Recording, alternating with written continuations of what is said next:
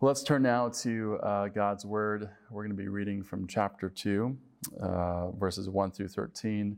You can follow along on the screen or you can read along in your own Bible. This is the Word of the Lord. My brothers, show no partiality as you hold the faith in our Lord Jesus Christ, the Lord of glory. For if a man wearing a gold ring and fine clothing comes into your assembly, and a poor man in shabby clothing also comes in, and if you pay attention to the one who wears the fine clothing and say, You sit here in a good place, while you say to the poor man, You stand over there, or sit down at my feet, have you not made distinctions among yourselves and become judges with evil thoughts? Listen, my beloved brothers. Has not God chosen those who are poor in the world to be rich in faith and heirs of the kingdom, which he has promised to those who love him? But you have dishonored the poor man. Are not the rich the ones who oppress you and the ones who drag you into court? Are they not the ones who blaspheme the honorable name by which you were called? If you really fulfill the royal law according to the scripture, you shall love your neighbor as yourself, you are doing well. But if you show partiality, you are committing sin and are convicted by the law as transgressors. For whoever keeps the whole law but fails in one point has become guilty of all of it. For he who has said, Do not commit adultery, also said, Do not murder. If you do not commit adultery but do murder, you have become the transgressor of the law. So speak and act as those who are being judged under the law of liberty. For judgment is without mercy to one who has shown no mercy. Mercy triumphs over judgment. The grass withers and the flowers fade, but the word of our God will stand forever. Let's pray together. Father, we thank you for your word, and uh, we pray for the next few minutes it would convict and challenge and comfort, um, all according to our needs. We pray that our lives would be more deeply ordered around your gospel. We pray that in your Son's name. Amen. Well, a couple weeks ago, uh, Matt Boffey uh, shared with us from uh, James chapter 1. Uh, he said a, a famous passage uh, that we should be not only hearers of the word, but doers of it as well. Uh, that means that we should be not only people who read books and know our Bibles and can say uh, things about scripture and theology, but that we need to be people who apply in really deep, uh, powerful ways scripture into our lives. And so James takes that idea and he unpacks it over a couple chapters. Uh, Nate uh, looked at last week how God, uh, what it looks like for us to be doers of the law as individuals. And uh, this week we're going to look at what it looks like for a community to be a doer of the law.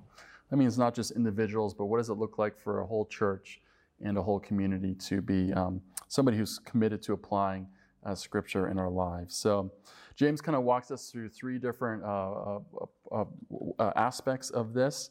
Um, what does it look like for a church to uh, fail at being a doer of the law?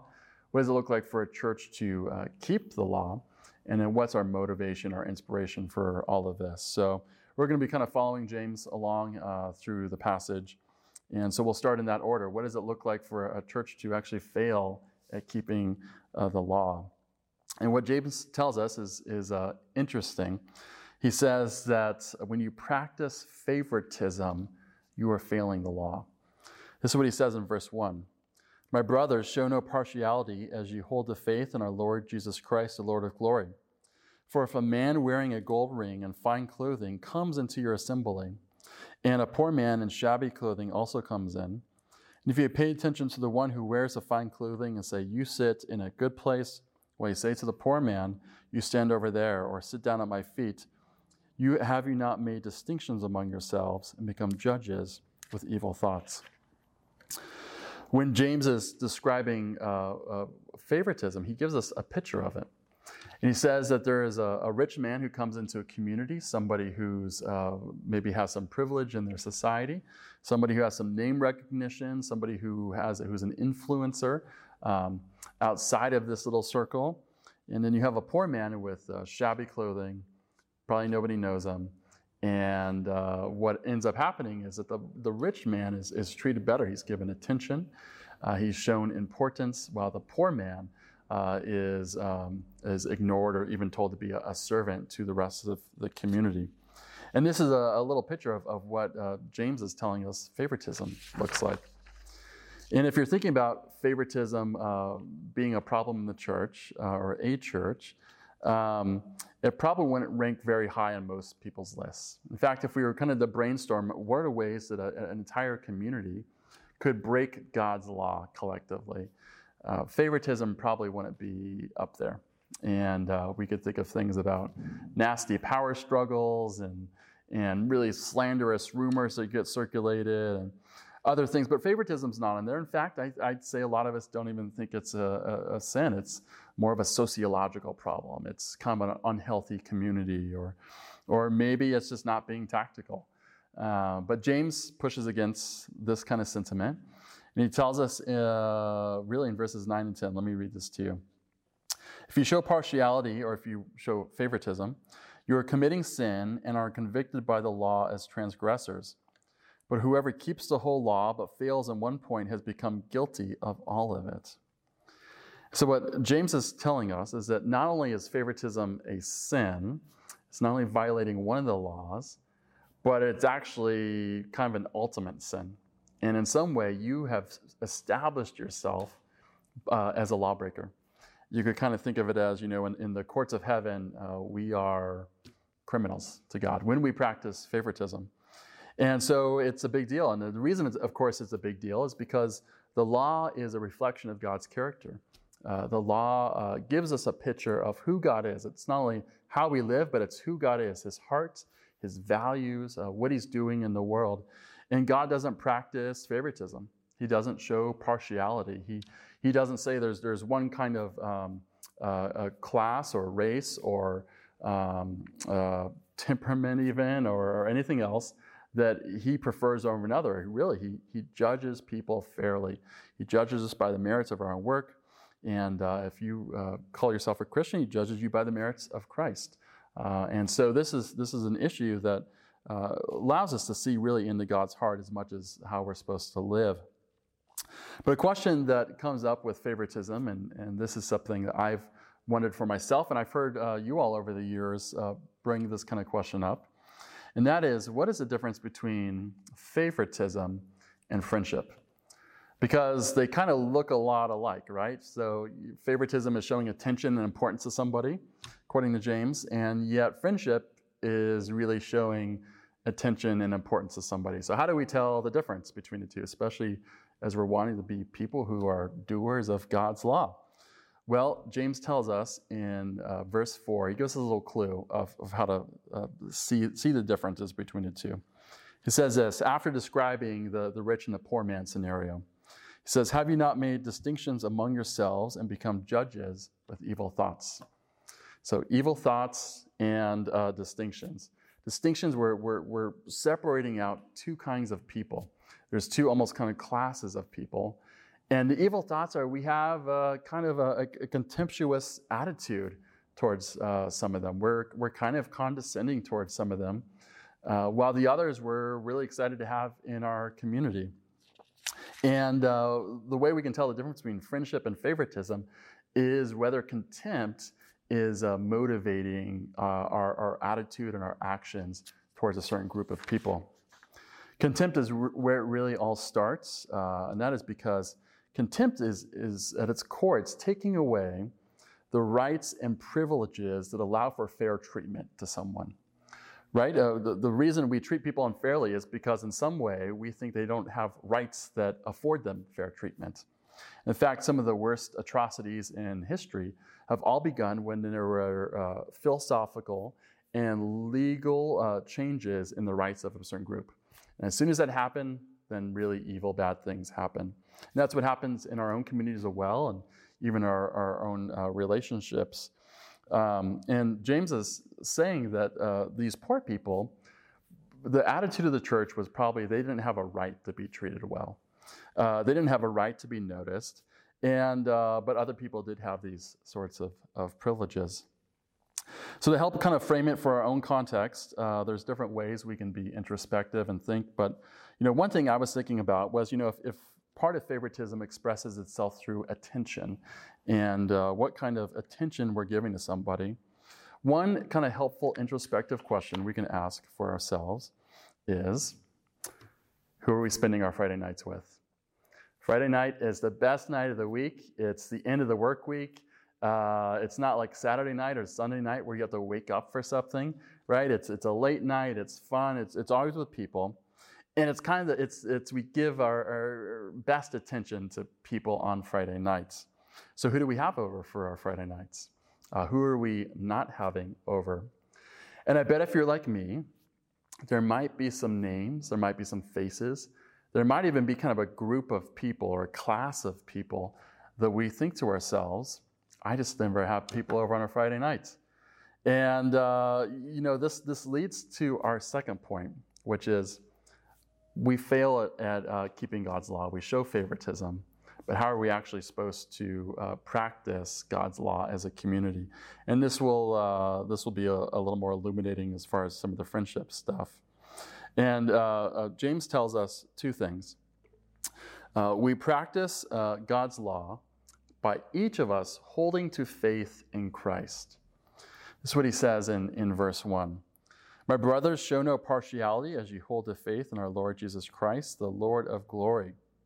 Uh, so, what James is telling the church, and uh, applies to us as well, is that uh, each of us, it's very critical that each of us has a real walk with God which we're nurturing. That each of us is believing the gospel, that each of us is uh, coming to know Scripture and to love other people. And it's out of this really vital personal communion with God that we're able to actually live as a community of doers of the law. And so it's not enough just for us to say, hey, I had a Christian background. Or it's not enough to, to show up to church or even listen to sermons or be part of a home group and all these things. Uh, each of us has, needs to have a part in our heart where we're saying, I love God and He loves me. And it's out of this vital communion with the Lord that we're able to then be doers of the law. This is, this is kind of the, the meat of, of what James gets into, what it means to be a doer of the law. Uh, he says this in verse 8 If you fulfill uh, the royal law according to the scripture, you shall love your neighbor as yourself, you are doing very well. And so, out of our own relationship with the Lord, we then fulfill as a community this royal law. And uh, James is telling us that the opposite of favoritism is this royal law. So let's dig into this. What is the royal law? Well, uh, why is it called royal? Um, and the reason for this is because it is the, the pinnacle, it's the ultimate, uh, it's the summative uh, expression of God's law for his kingdom. And one of the, uh, uh, one of the, uh, the main metaphors used throughout Scripture in order to understand God and who he is and what he's doing is that of a kingdom. And so a kingdom has a king, and that king is God. And a kingdom has citizens, and the church is the citizenship of God's kingdom. There's a realm uh, where God rules, the king rules, which is the earth. And of course, there's laws. And what we're told here is that this royal law is the main law that God uses to uh, rule and govern and reign his entire kingdom. There have been many nations, many countries throughout the world, throughout history, and yet none of them has this simple law of love one another like you love yourself. Very beautiful. I, I, one of the things I appreciate about is not only the fact that my conscience is constrained not by all sorts of um, uh, overly religious rules, but it's constrained by a, a command to love one another. Uh, but this command, it's what's uh, wonderful is it not only obligates us, it also teaches us. So not only obligates, but it, it guides us. And so here's, here's how uh, what it does for us. Sometimes we're in a, uh, a difficult situation uh, where we just don't know how to act. We want to honor God. We, we want to um, figure out a way to love people. We don't know how to actually do that. And what this law reminds us is that we can ask the question, how do I want to be treated? How do I want to be treated? Very simple, and yet deeply helpful in breaking through sometimes very complicated situations. And so, whether you're processing something for yourself, whether somebody comes to you for advice, how do I want to be treated is a great question to ask. Might wonder though, what is uh, the royal law itself, though, have to do with favoritism? Uh, James is saying that they broke uh, the law by practicing favoritism. So, what is, what is that connection? It's not immediately obvious. And to appreciate this, we need to, to look in the Old Testament. Uh, James did not come up with the royal law, and it's uh, not even unique to the New Testament, but it, it, comes and flows out of the Old Testament. And uh, its uh, best expression is in Leviticus 19. And Leviticus 19, Moses is uh, commanding Israel. He's telling them uh, what it looks like for them to obey law, the law in their context. And he ends by saying that everything you need to know can be summed up in this one commandment love one another as you love yourself. But he gives all these kind of interesting uh, little commandments attached to it that kind of clarify what the royal commandment it is. And I'll, re- I'll read a few examples that he has. He says, one thing, if you're a farmer, don't harvest all your crop and leave some for the poor and the sojourner. They're going to come by and they're going to pick it and they're going to eat it. And that's how they're going to be able to um, sustain themselves. He says, if you're an employer, you have some employees who are living paycheck to paycheck. Make sure that you pay them on time so they can pay their bills and not get kicked out of their houses. He says if you're involved in the, in the court system, uh, there are some people who aren't familiar with uh, all the complexity involved with our legal system. And uh, it, it, seems to favor some people more than others. So, so make sure that the people who are, who are easy to take advantage of in the court system are being protected and cared for. All of these little examples that Moses gives are driving at the point that the royal law is really meant to extend equity and fairness and care towards people who are easily marginalized uh, or even easily uh, abused. And so we can see why it connects to, to favoritism uh, in our passage because uh, uh, the, the favoritism that the church was showing was towards people that were easy to ignore or were easy to, uh, to subject and, and um, abuse in, in important ways. So, you know, I, I was talking um, a number of months ago with a pastor in our presbytery, he shared some things that were illuminating uh, uh, about this passage, and I'll just I'll just share with you what he uh, he ventured. Um, he said that this is really not the only time that James uh, talks about the royal law uh, in this book. Uh, and the, the, other important period in the New Testament when he does is in the, the Council of Jerusalem. And I'll give you a little, little context for the council. Uh, what had happened was Paul was uh, sharing the gospel and starting churches all over the, the Gentile world, all around the Mediterranean. People were coming to faith, and the question was do you also have to be Jewish to be a Christian? Right? And, and uh, Paul's answer is no, it's faith in Christ that qualifies you for the family of Abraham. And uh, there's a big council in Jerusalem where people decide that the church is going to try and figure this out. And so uh, there's apostles there, there's elders there, and uh, Paul shows up and he's sharing a story of, of what's, what's happening. Uh, and everybody's like, wow, all these people are coming to faith. It's incredible. And then um, guess who is the first to respond to Paul? It's James, the person who wrote our book. And what does James say? Well, he says, we always knew the Gentiles were going to come to faith. The Bible talks about that. And, but then he says, how are we going to treat them? Well, he says something interesting. He says the way the sojourners are treated through the royal law in Leviticus 19 is how we should uh, treat the new Gentiles, right? That there, there's a kind of uh, extension of rights. There's there's a care, there's a service, there's an inclusivity uh, that that the, the sojourners were showed, and now we're going to also show to um, uh, to these new Gentile Christians, and this is this is a, a, a big deal for us. Um, uh, as New Testament believers, really because uh, we're mostly a, a, Gentile church. And it means that the, the, the basis for our, our coming into uh, the people of God was the fact that the spirit behind the royal law was given to us. Is that we were seen as being on the outside and now we're invited in. And so, what does that mean for us uh, when we uh, think about inviting other people in?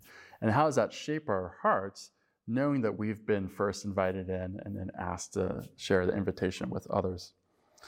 Well, I want to consider the, the last uh, element in our passage, uh, which is uh, where do we find the power and the inspiration to uh, live this out?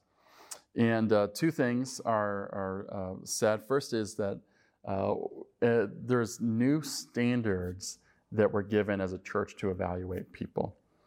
this is what it says in verses 5 through 7.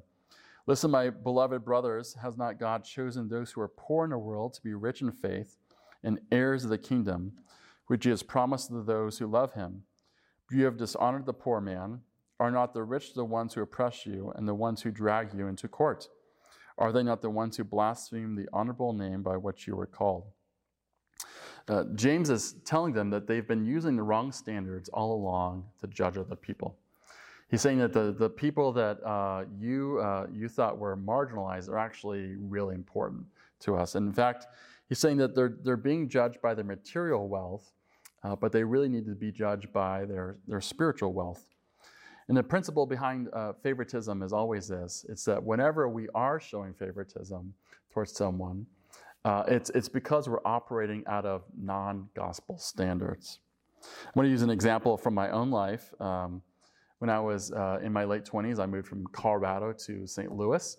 And when I went to St. Louis, I was uh, sort of a uh, Colorado mountain guy, I guess you could say. I, I looked and talked and looked like a Colorado mountain guy. And I found myself in a, a, community and a culture that was really not like that. I looked around, I thought, these are not my people.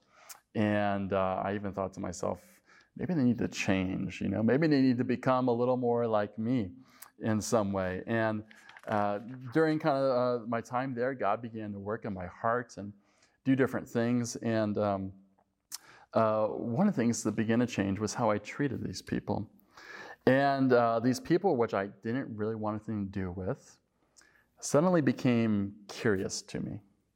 I wanted to get to know them. They became interesting to me. Uh, and I began to make myself vulnerable to them. I was less guarded. I took off my mask. I let them know things about me that would uh, risk rejection. Um, and these people that were not my friends suddenly became my friends in some way. They became part of my, my Friday nights, uh, were, were taken up with them, if you will. And I thought to myself, how in the world does this happen? How does a Colorado mountain guy uh, become friends with a bunch of people who aren't uh, like that? And, um, and I was looking for answers. And I was in church one day and I was um, sitting, uh, I was standing in the back and I had kind of my shoulder against the wall and I was kind of looking out and um, looking at things. And, um, and uh, uh, I remember thinking to myself, uh, what in the world is going on here? and you've got uh, white people and you've got black people in this room. You've got rich people and you've got poor people, and you've got uh, liberals and conservatives, and every other kind of distinction uh, that you could find in a society is now in this room sitting next to each other in a way that seems like there's kind of some harmony between all these groups. And I thought, I've seen this my whole life, but I'm now just seeing it. How is this? Well, I look past the heads of everyone and I look further into the room and I see the minister at the front. And he has in his hands bread which he's breaking and wine which he's pouring. And he's saying, This is the body and blood of Christ. I thought, aha, this is it. It is the person and sacrifice of Christ that is unifying this whole room. And what he's doing is he's taking the standards that we have and he's just getting rid of them and He's given us new standards to build our relationships with. And when you come to that table, you come with your hands empty. You don't have anything to offer Jesus. And yet the Father looks at you and says, Come and commune with me, eat with me, because Jesus is enough. And a new standard we have for each other is to look at one another and say, Jesus is enough for you. That's why I can have you in my life. Jesus is enough for you. That's why I can have you in my life. Beautiful, amazing. New standards. Here's the other thing is that uh, we not only have new standards for uh, building relationship with each other, is that we're a people who are shaped by mercy. This is how uh, James puts it at the end of the, the, our reading. For judgment is without mercy to one who has shown no mercy. Mercy triumphs over judgment. Uh, James is uh, telling his readers that a part of the problem with the way they were, with their community and its dynamic and the way the poor were coming in was because there was really no mercy going on. And you couldn't look at another person and say, you know what, they got some problems or some things that are kind of off putting, but I'm okay with that. Come on in, right? Everybody had to be, you know, uh, uh, perfectly put together. It's kind of a, a button-up community, uh, really, for um, for someone to actually kind of belong. And uh, uh, James is telling them, he's like, look, don't you know that the Lord is going to return and he's going to hold you to account? And one of the things he's going to look is like, did you actually show mercy to people? Right? And, and one of the things we confess in the Apostles' Creed uh, every week is that I believe in um, uh, the judgment of the living and the dead. And, uh, you know, one of the things that God is going to hold us account for is whether we're people who show mercy to others. Are, are the flaws and the differences of others uh, things that we can overlook or let kind of roll off our shoulders? And uh, this mercy is, is not just a, a feeling, um, it's an actual action of bringing somebody into our community. And our passage ends uh, with the phrase, mercy triumphs over judgment. And uh, that itself is even kind of a triumphant uh, phrase. And uh, we wonder, though, if we're going to be judged by our mercy, will God extend mercy to us in His judgment? And if you uh, think back to what we said earlier about the problem, the deep problem behind favoritism, is it has a level of contempt that takes people's rights away. It says uh, you aren't able to, uh, you, don't, you don't belong in our community because you don't have the rights and privileges that come with belonging in our community. Well, when God judges us, the part of the beauty of it is that He gives the rights of His Son to us. All the rights that Jesus has as He stands before His Father um, uh, uh, in, in, a place of privilege, um, these same rights are extended to us as a church. And so the innocence and, and blamelessness of the Son is also ours. And that the utter delight and affection of the Father towards the Son is now ours as well. Uh, we have also, we, our passage said, we'll be heirs of the world.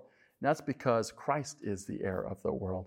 He's sharing his power and his uh, government with us. So, beautiful things. As we think about as a, as a church, how do we become doers of the law? Um, it is uh, uh, really comes out of the fact that God has shown his acceptance to us. And out of this, we're able to be doers of the law. So, would the Lord make it so? Let's pray. Father, we pray that your Spirit would fill us uh, with the love and mercy of Jesus. And we pray that you continue your work in us. Um, changing us into his image. We ask in the name of the Father, the Son, and the Spirit. Amen.